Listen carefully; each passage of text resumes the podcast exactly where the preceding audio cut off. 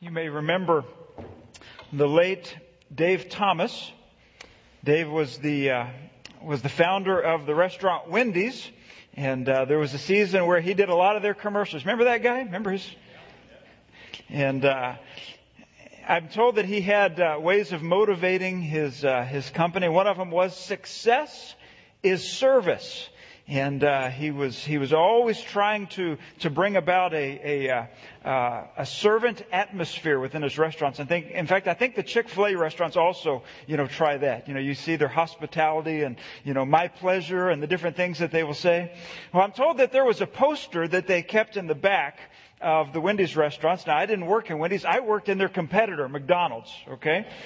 I worked there uh, when I was a freshman in college, uh, right after I graduated from high school. So, uh, so I didn't see it. But success is service is what that's supposed to say. It kind of got jumbled up there a little bit. But uh, success is service. And, and, and on the poster in the back, I'm told it said, at Wendy's, we want everyone to get their MBA. And then in parentheses, it said, mop bucket attitude. to have that attitude that when there's a need, you're willing to meet it. Even if it means go and grab the mop, grab the bucket, you're going to do whatever it takes to get the job done. And I was reminded of that as I was preparing for the message this week because today we're going to look at a passage that I'm sure is familiar to most of us.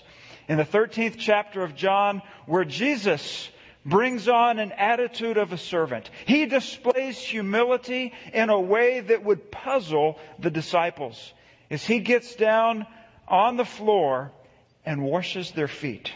A familiar story, I realize, but let's take it, uh, take a fresh look at it this morning and ask God to help use that example that was given to the disciples that day as an example for our church family as well. An example for us to look for the towel. Look for the towel of, of service. Look for the opportunity to be a blessing to others. To have eyes to see a need and to have a heart like Christ's.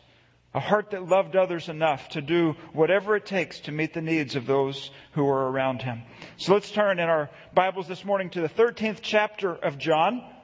It's the uh, beginning of what is known as the upper room discourse. Obviously, this is a time where the, the disciples are gathering in the upper room. What we may not always connect this story to is that it's some of his final teaching. Now, obviously, this is, this is, is teaching that also involves demonstration, right? As he's uh, washing their feet. But this, this is, this is one of the last things that he would teach the disciples before he would go to the cross. If you look at the upper room discourse, you see things uh, about service. You see uh, teaching on prayer. You see teaching on the coming of the Holy Spirit and these kinds of topics that are there right at the end. But service is one of them. In fact, think of it this way. The sun wouldn't set again in the earthly life of Jesus Christ. He would, he would be betrayed later this night. He would be arrested. He would have the mock trials and then he would be crucified. So we're right there at the very end when Jesus had a lot, a lot of things on his mind. He's about to go to the garden and about to, to, to sweat drops of blood because he feels the enormity of what is upon him. But before doing that, he has one other act of service that he wants to perform. In fact, in John 13, it even describes it as saying that he loved his disciples even to the end. And so, as we go into John 13, keep that context in mind because it is a very dramatic call for us to follow him as our example. You've, you've noticed that in the music this morning. The, the music that was selected was to get us to, to be thinking about serving and thinking about following his example wherever he leads to go and to be found faithful.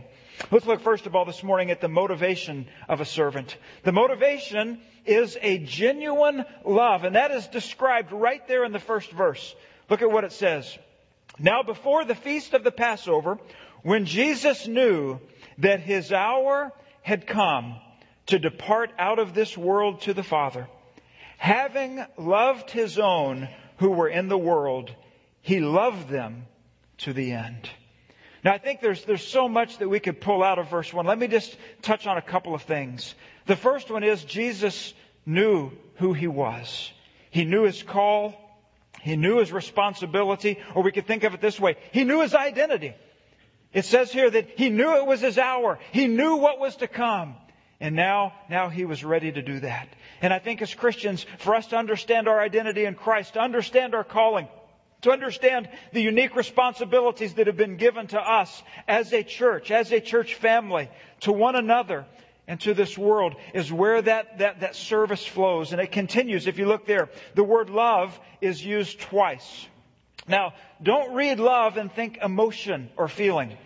Read love and think commitment. Think sacrificial commitment because that's really a better way of understanding that word. Feelings come and go. Emotions play tricks on us, right? But a commitment is something that is, that is, that is to, that is to uh, be present even when we don't feel like it, right? We love even when we don't feel loving or lovable because it's a commitment that we have. And this is the kind of commitment that Christ demonstrated. It says that he loved them to the end. It's interesting, if you go through the Gospel of John, you'll notice that there's a couple of words that provide, uh, provide uh, major themes throughout the book. The word light is one that you see early on. And then you see the word love used. Light and love. In fact, if you go through and count it, you can see that the word light is found 32 times in the first half of John's gospel. But it's not found a single time in the second half. So the light was emphasized, but the closer we move to the cross, another word is emphasized, and that is the word love. In fact, it is, it is uh, used 12 times in the first half of the gospel but it's used 34 times in the last half. So the light has come, and he has come and he has brought his love, his commitment. And it's, it's, it's no better uh, uh, demonstrated than what we will be reading here in John 13. Keep in mind also the context of his betrayal about to hap- which was about to happen. Look at verse 2. It says, During supper, when the devil had already put it into the heart of Judas Iscariot, Simon's son, to betray him. So Jesus is having a meal with this man. Jesus would have washed his feet, knowing what was to come, knowing what was going to happen. He was even loving this one who, in so many ways, was not lovable. Jesus was approaching the darkest hour of his life, and yet this was a final opportunity to teach his disciples a, a, a lasting uh, lesson for them to embrace and that they would uh, more fully understand even in the coming days. Again, his, his expression of love was seen as he washed their feet. Not necessarily easy, but something that was a, a demonstration of his genuine love. In fact, uh, John would, would also write in the, in the book of 1 John chapter 3, he would say, Little children, let us not love in word or talk, but in deed and in truth. I wonder if he was thinking about this night when he penned those words. Not to love in word or talk, but in deed. Why do you think he's making that statement? Any ideas? It's pretty easy to voice words of love, isn't it? It's pretty easy to say it, but it's another thing to show it, to demonstrate it, to put that love in action. And I would, I would say to you this morning that service is the proof of love. Or, or, or think of it this way. Service is the test of love. If you want to ask yourself, am I, am I loving someone? Am I loving uh, my family? Am I loving my spouse? Am I loving my church family? Ask, ask this question. How specifically am I serving them? How am I serving them? In fact, early in our, in our married life, I had a, a man that gave me what I felt was some, some tremendous marriage advice. He wasn't a marriage counselor. He was, he was a man at the church who, who served. He served in the deacon body. And he said, here's what I think is the key to a successful marriage, a God honoring marriage. When the husband and wife try to outserve one another. I probably heard him say that 10, 20 times. To outserve one another. And I thought, what a, what a, what a way of, of showing true love by serving and serving each other. Think about how that might apply in the church family. Think about a, a, ministry, if I can use the word successful, I know we opened up with that idea of successful, but I hope you know what I mean by that. A, a, a healthy ministry, a, ministry that honors the Lord and, and, uh, and, and, follows His word. That if we are to have a, a successful, healthy ministry together, it will involve the church family serving one another. It's one of the pictures that we see just woven throughout Scripture when, uh, when describing the church. Now, it may not, it may not always involve a towel and washing of feet. right? That was a very specific need for a specific time, and we'll talk about that in a minute. But what might that service look like today? Maybe instead of a towel, maybe it's a maybe it's a burp rag ne- next to the crib, right? In the uh, in the uh, in the nursery area. Maybe it's keys that that uh, that start the church van. Maybe it's maybe it's a it's a it's it's material that you're taking with you as you're helping out in kids church or in a children's Sunday school class. Maybe it's opening up your home for, for an event like the Disciple Now weekend, for a prayer group, for a small group, someone to meet in your home. Maybe it's playing an instrument, as so many have done this morning already, or greeting someone at the door, helping with other needs within the church. Maybe it's, as some will gather on Saturday, to, to, to take a rake and, and rake up some leaves for people who need some assistance there. That service takes all different forms. And it even, it may even take different forms throughout our life. You may be at a point where you say, you know, I, I wouldn't be able to, to be a part of, of helping rake up someone's yard. Well, maybe, maybe your ministry looks different now. Maybe it's a ministry of prayer. I'm, I gather on, on Wednesday evenings, Wednesday afternoons at 4.30. And there are some, some tremendous prayer warriors that come and pray for this church week after week after week. And we take the, the prayer requests that are submitted and we, we give updates and we share and we pray for the church and we pray for the country. We pray for our community. And that may be, that may be a part of your service in giving time to pray for those who are in need of intercession. So I realize that it takes a lot of different forms. But let me just say it this way. When you are on the giving end of service, you are loving someone. You are putting your love for them in action, your commitment to them in action. And, uh, and, and, certainly it is something that, that Christ was exemplifying here in John 13. So I'm going to ask you to think about that question as we begin. Who am I serving? What does my serving look like on a regular basis? And, uh, and I ask that even to our young people. And I know that there's more of them in the second service, but I'm gonna, I'm gonna ask them, and I know there's some that are right here with us. What does your service look like? How are you serving the body of Christ? Are you having those opportunities? Are you looking for opportunities? In fact, if you are, I want to draw your attention to this little connection card right here because this is one way that you can let us know I'm looking for an opportunity to serve in the church. And you can put your name on there and you just put in there whatever, whatever you're interested in. Whatever you're, maybe you have a, a, particular interest or a talent, or maybe you're thinking of your spiritual gift, or maybe you're just open to, to, to ideas. Um, and, and, and, and we have real needs. In fact, right now during this service, we have, we have a nursery that's available for, for, uh, for young babies. And we do not have enough people right now to have a full rotation. And uh, we need some people that could say, I could be a part of that rotation. I could help out with the nursery. I could help on Wednesday night. That's, that's a continual need. But I can assure you there are many, many others. And so if you will, if you'll just, just, just let us know and I'll take these to the staff meeting and, you know, we pray every Wednesday over all the prayer requests that come in. But it would be encouraging to say, hey, look, look at so and so. They're interested in helping in this area or that area. And so uh, please uh, take take advantage of that and, and pull that out. In fact, you'll notice we have some new pins there in the pew. Did you see those? Did, did you realize that when we ordered those pins that they didn't fit in the hole?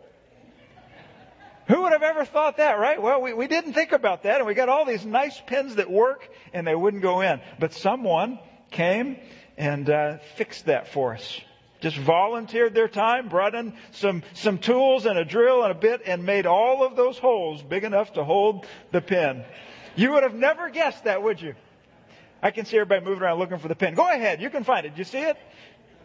How do the holes look? They do a nice job? That's part of serving. Part of serving. And, uh, and I'll just tell you, when, when we discovered that day that, that we had that problem, that we had, I don't even know how many thousand pins that were sitting here not, not able to be used. There, there was a lot of discussion on what we should do. And I just want to tell you, a couple guys' names came to my mind, to my mind and said, I think they can fix that for us.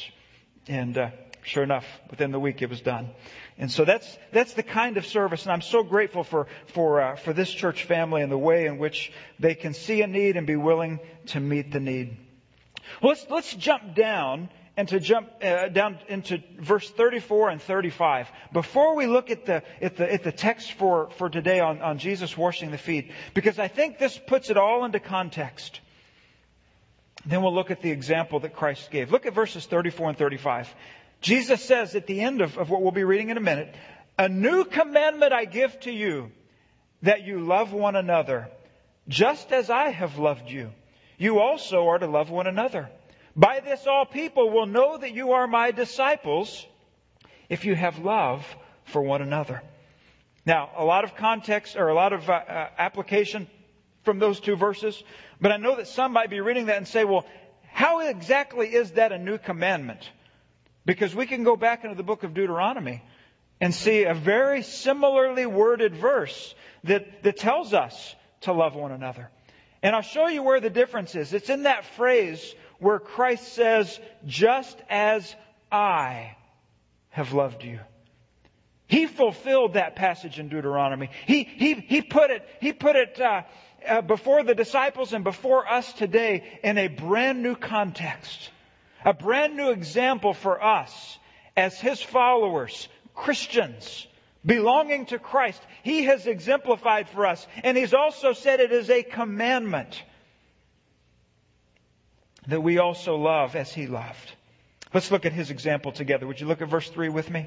And we'll see the example for a servant is found in Christ. Found in Christ. Look at verse 3. Jesus, knowing that the Father had given all things into His hands, and that He had come from God and was going back to God. Think again. He understood the identity. He understood his mission. He understood his authority as well.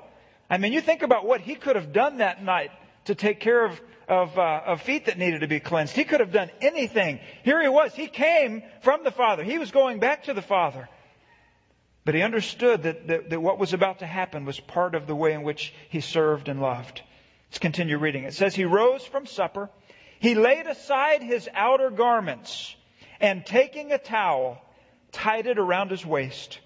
Then he poured water into a basin and began to wash the disciples' feet and to wipe them with the towel that was wrapped around him.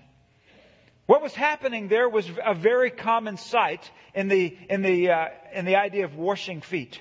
Uh, that is something that, that in, in, that day and age would have, would have been very common. Just as it is for us when we walk up to someone's door, you know, they have a doormat where we, we, we wipe our feet. We understand that we, that we maybe in, in some houses or particularly in some cultures in the world, you would, you would take your shoes off at the door as well, right? Well, in their culture, it was, it was a little different in the sense that they're walking on dusty roads, not a lot of asphalt and pavement, right? They're wearing sandals. It's a very dusty area. And so, so uh, they, they, would, they would wash feet, particularly before they ate. Because this, this idea of eating uh, around a table doesn't look like Leonardo da Vinci's Last Supper painting, right? Where they're all seated up around in kind of medieval style. Not at all. I mean, they, it was a very low table. They might have had pillows. They might have been reclined more than sitting upright. And so, so the, uh, the, the, the, the way in which you would be around each other would be very close. And if you think about someone walking all the way throughout the day on those, those dusty roads, what that might have looked like and smelled like, right?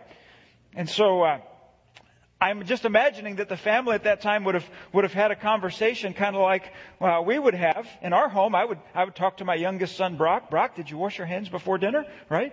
But instead, I would have said, Brock, it's time for dinner. I need you to wash your feet and come on in. We're going to get started to eat.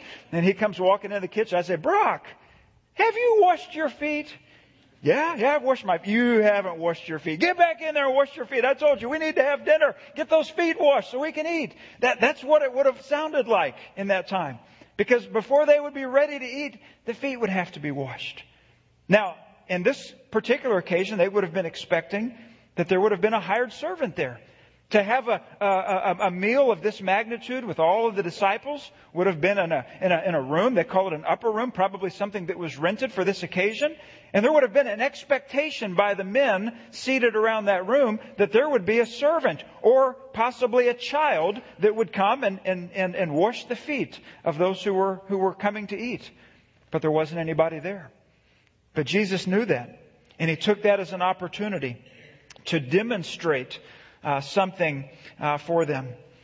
Now you would say, why didn't any of the disciples see the need? Did it cross their mind? Did any of them think, hey, maybe I should be the one to wash the feet? It would be so counterintuitive. It would be so much counter to their culture that they probably didn't even think about it. Maybe it was like they were looking into a mirror and they could see themselves. But Jesus was able to look through a mirror and he was able to see others and he was able to see the need that was present. It Reminds me of what Paul wrote in Philippians chapter 2. He said, do nothing from selfish ambition or conceit, but in, what's that word? Humility. Humility. Count others more significant than yourselves. Let each of you look not only to his own interests, but also to the interests of others. And I think that the, the, one of the key words there is the word humility. As we think about our life in the church and our, and our healthiness of church ministry, I would say that the greatest enemy that we have, pro- probably one of the, the greatest enemies, is pride. Pride is an enemy to the church, and it comes out in so many different, different ways. Thinking about my needs, my desires, my wants, my expectations, what I think should happen. And, and if it doesn't happen that way, I won't participate or I won't give. You, you, can, you can hear through the years people that, that take different perspectives, and it's really pride, oftentimes, that's speaking. Or a refusal to be involved or to serve or to help. That's pride. But the antidote to pride is this word right here. You see it there. Humility. Humility. And I, I, I see it pictured in the life of Jesus. Where he's even to do, he's even willing to do the task that the hired servant would have done or that the child would have done. That he, that he, that there was no debate, no dialogue, no discussion. He saw the need. He took off the outer robe and he, he went down, put the towel around his waist, got the basin of water. You can just see the imagery there of him taking these, these, these feet of fishermen, right? That had been wearing sandals and walking on dusty paths and washing those feet and drying them with a towel, one after the other. What a picture. What a picture for us of humility and service. And I know that some might say, well, if I'm looking out for the needs of others, who will look out for my needs? And I think it's interesting that also in the book of Philippians, just a couple chapters later, we read this verse in verse 19. And my God will supply every need of yours according to his riches and glory in Christ Jesus. It's almost like you can say, you know, I'm going to look at others' needs and I'm going to care for them. I'm not going to worry about myself. God's going to take care and meet my needs if I'm faithfully meeting the needs of those around me. So it's a matter really of identifying a need in order to meet the need. Maybe though we follow the pattern of the world that's around us. There's so many slogans, so many mottos that are out there. We could spend the next part of our time just recounting them. This idea of putting ourselves first, looking out for number one.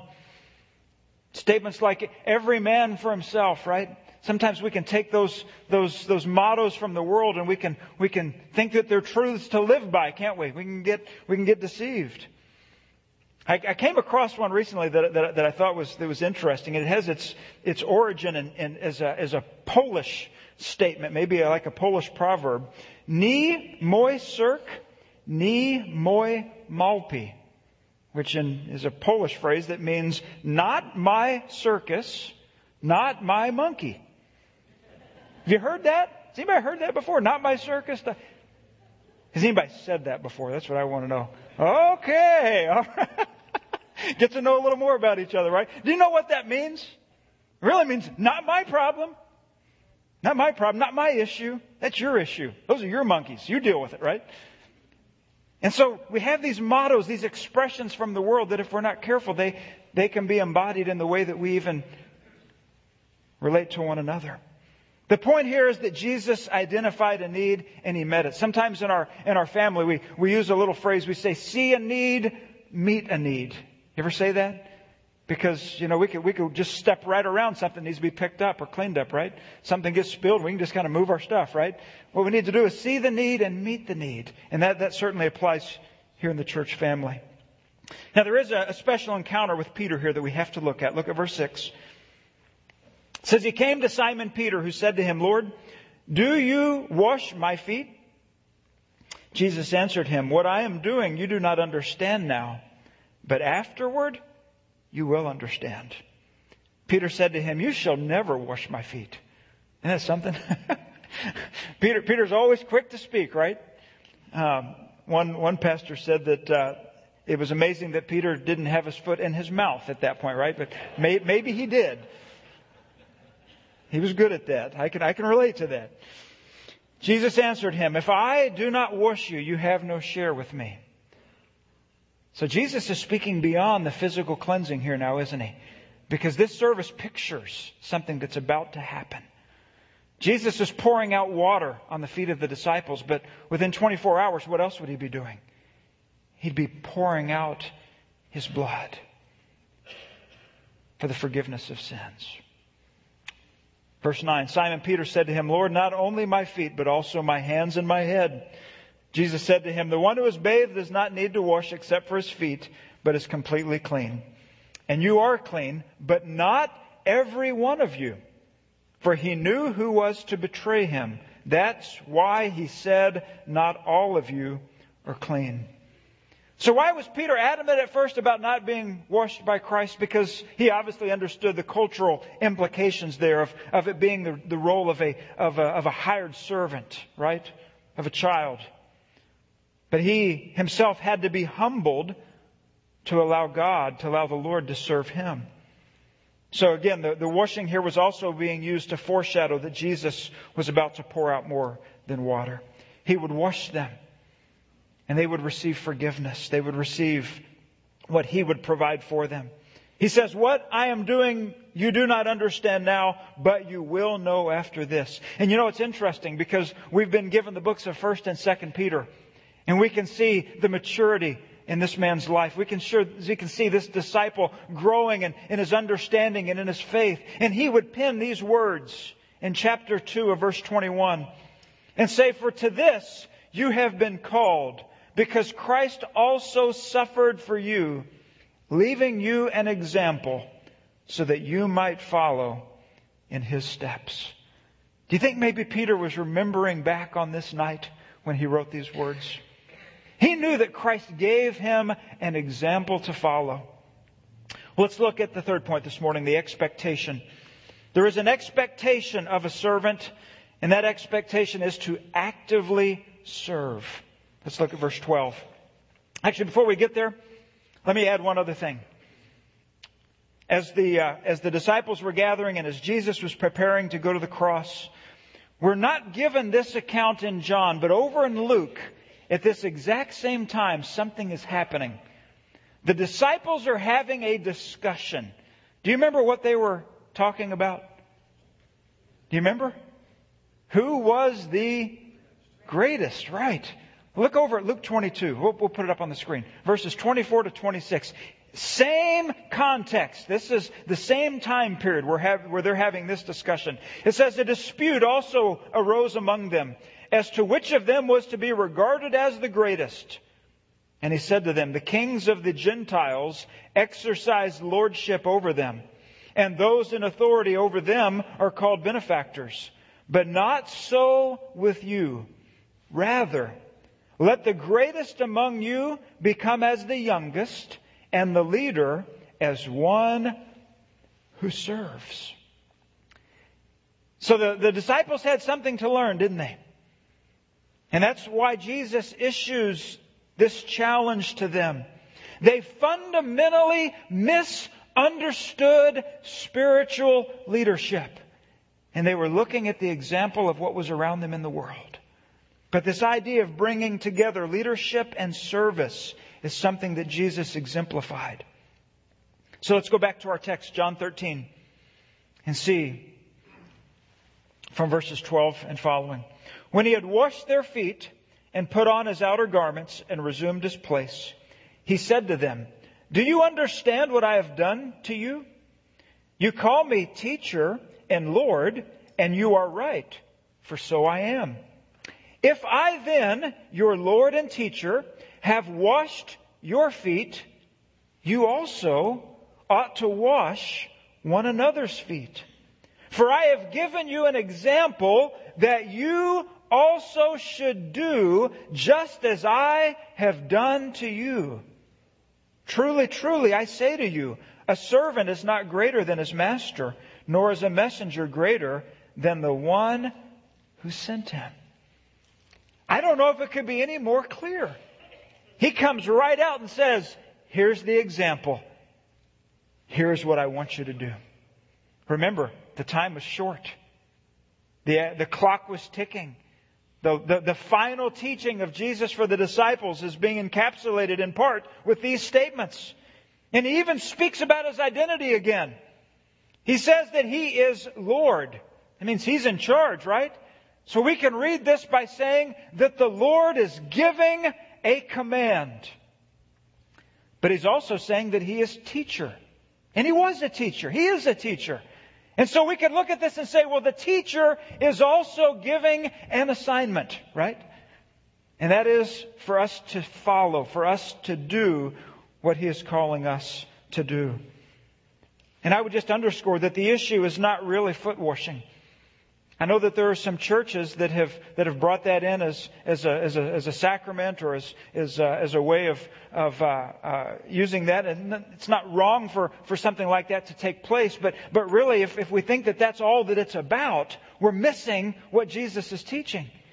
He's teaching for he's teaching us to love and to serve, to see a need, to, to have humility and meet the need by serving one another as he was serving that night. Let me explain it this way. Maybe if you think back into days in which you were in school, and some of you uh, in school, maybe you've you've seen the the difference between some different types of energy, potential energy and kinetic energy. I found a a, a, a little picture that shows something about this. Potential energy. Can you guess which one that is? There on the left side, right? You've got a boy standing there with the ball. And there is potential energy because of his location. And with a force known as gravity, right? There's potential energy. But in that left picture, it's just potential, right?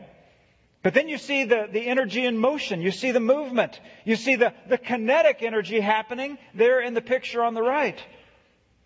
And I just want to, want to say that, that oftentimes when we think about ministry and we think about healthy ministry, we, we use the word potential, don't we? Potential is not a bad word. And we do have potential, and because of the Holy Spirit energizing and being at work within us, there is potential energy. But let me ask you, church family, are you satisfied with potential energy? Do you want to be a potential church? Do we want to simply be satisfied with potential ministry? What do you say? No. What do we want to have? We want to have that, that kinetic energy. We want to see motion. We want to see movement. We want to see activity. Not just for the sake of being busy, but we want to see that, that, that energy moving forward because we want to be obeying what Christ said. We want to be doing. We want to be finding needs, meeting needs, seeing people that are hurting and come along, coming alongside. Seeing people that have a need and helping meet that need. Contributing to the greater needs of what is happening in this church family moves it from being potential to kinetic. John 13, 17. The last verse here that we'll look at in the 13th chapter. We'll put it there on the screen. It says, If you know these things, blessed are you if you do them. Oftentimes we pray for God's blessing, don't we? Say, Lord, bless so and so, bless me in this, bless, bless, bless. Well, here's a verse that shows if we do something, we can find blessing. And what is that? It's in following the example of Christ. It's in humbling ourselves and, and maybe even doing something that we wouldn't normally do. I can remember in my first pastorate, we, uh, we were meeting in a warehouse for a time. we we first started off in a renovated car wash. Then we were in, we really moved up big time by meeting in a, in a renovated warehouse before we finally built a, a final a permanent facility. But in that time, there was a, a lot of growth. There were a lot of needs. There were a lot of, a lot of expense. And one of the things that we thought we, we could do for, for, for quite a long season was come up with a schedule where we would have families that would volunteer to come up and clean the church on Saturdays. And it was amazing to see all the families that would sign up. They'd come up and, and uh, be on a schedule. And, and I remember one time, it really struck me because I walked in and I saw a man and his daughter going from room to room. And it, it, it really struck me because I knew what this man did for a living.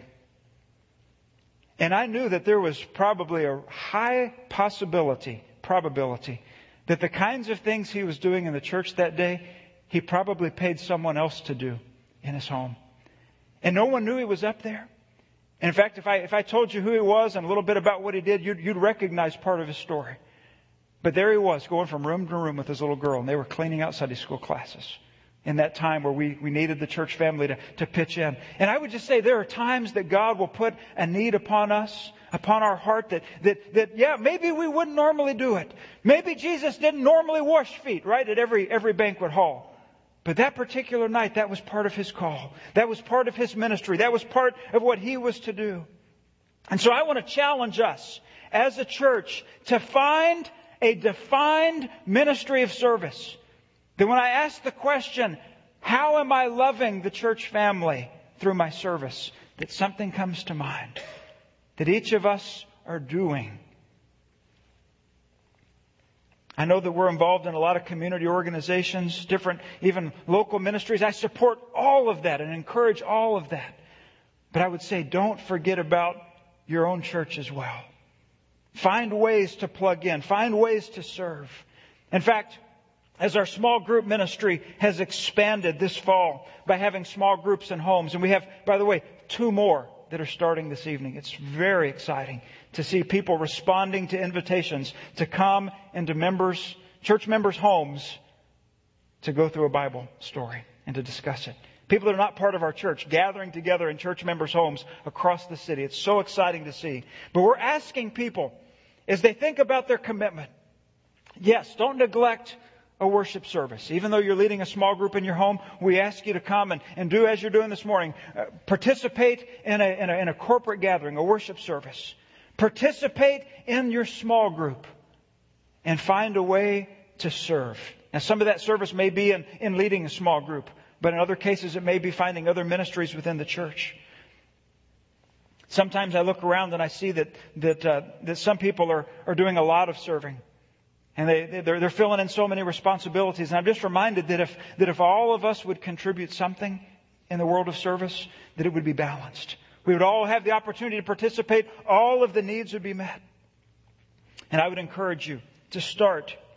Start right here. Start right now. Think about it. Even, even as, as, as you're looking for, for a need, if you want the church leadership to help come alongside and, and help you find something, let us know. Let us know. And, and also, again, let me say one more time, we're in desperate need for, for those who can help in the nursery during this time. Maybe you could be on the rotation to help with that. We'll look at verse 17 again and then we'll close. If you know these things, blessed are you if you do them. If you do them. Not to think about it, not to take a course about it, but to do it. To put the love into action. It's time, I believe, as a church for us to be reminded to pick up the towel, to pick it up, to find the needs, to see the hurt, to see the hopelessness, to see those around us that have a need, and to, to, to touch lives, to change lives for the glory of God in the different ministries in which He presents to us. This morning we're going to take time today to have an invitation a response time. Now, we'll still have the time in the back room if, if someone is a guest and you want to meet me and we can talk, we can pray, we can, we can, we can, uh, we can meet after the service. But this morning we're going to have an invitation to the front. And if you have a need and you'd like for someone to pray with you, I'm going to be up here at the front. Russ is going to join me. We would, we would love to pray with you if you have a need. But I'm going to ask you as a church family to pray for our church. Pray for these things. First of all, would you pray for humility? Pray for humility, Christ like humility. First, with our, for ourselves personally, but for our church family. Would you pray for the service, the ministries of our church? We're going to be going into a big week with the view of a call week beginning Wednesday. Would you pray for, for this candidate? Would you pray that God would, would make His will known to us as a church family? Maybe as we pray also, we could consider our brothers and sisters in the, the country of France hurting right now with uh, a terrible, terrible uh, uh, attack that's befallen their country. So, so uh, I'm gonna I'm gonna lead us in prayer, and then we're, we're gonna have an invitation song, and Lynn's gonna come and lead in a couple verses. But I'm gonna invite you to come. Would you come and pray and pray for our church today? Would you stand with me? Lord Jesus, we thank you for the example that you gave. We thank you for the way in which you expressed your love. And we hear your words say that you have given us an example to follow. Lord, help us to know what it means to wash one another's feet. Help us to know what that kind of attitude looks like. Help us to have the attitude that's described in the book of Philippians that was in you. May it be in us. And may it be seen in the way that we interact with one another, the way that we joyfully and willingly jump in and serve as, as opportunities present themselves. So, Lord, in our time of invitation now, may this response be a time in which you move our hearts. May you lead us. And Lord, we pray that, that through obedience we can find blessing as well. Speak to us now, Lord. And may we respond. For it's in Christ's name we pray. Amen.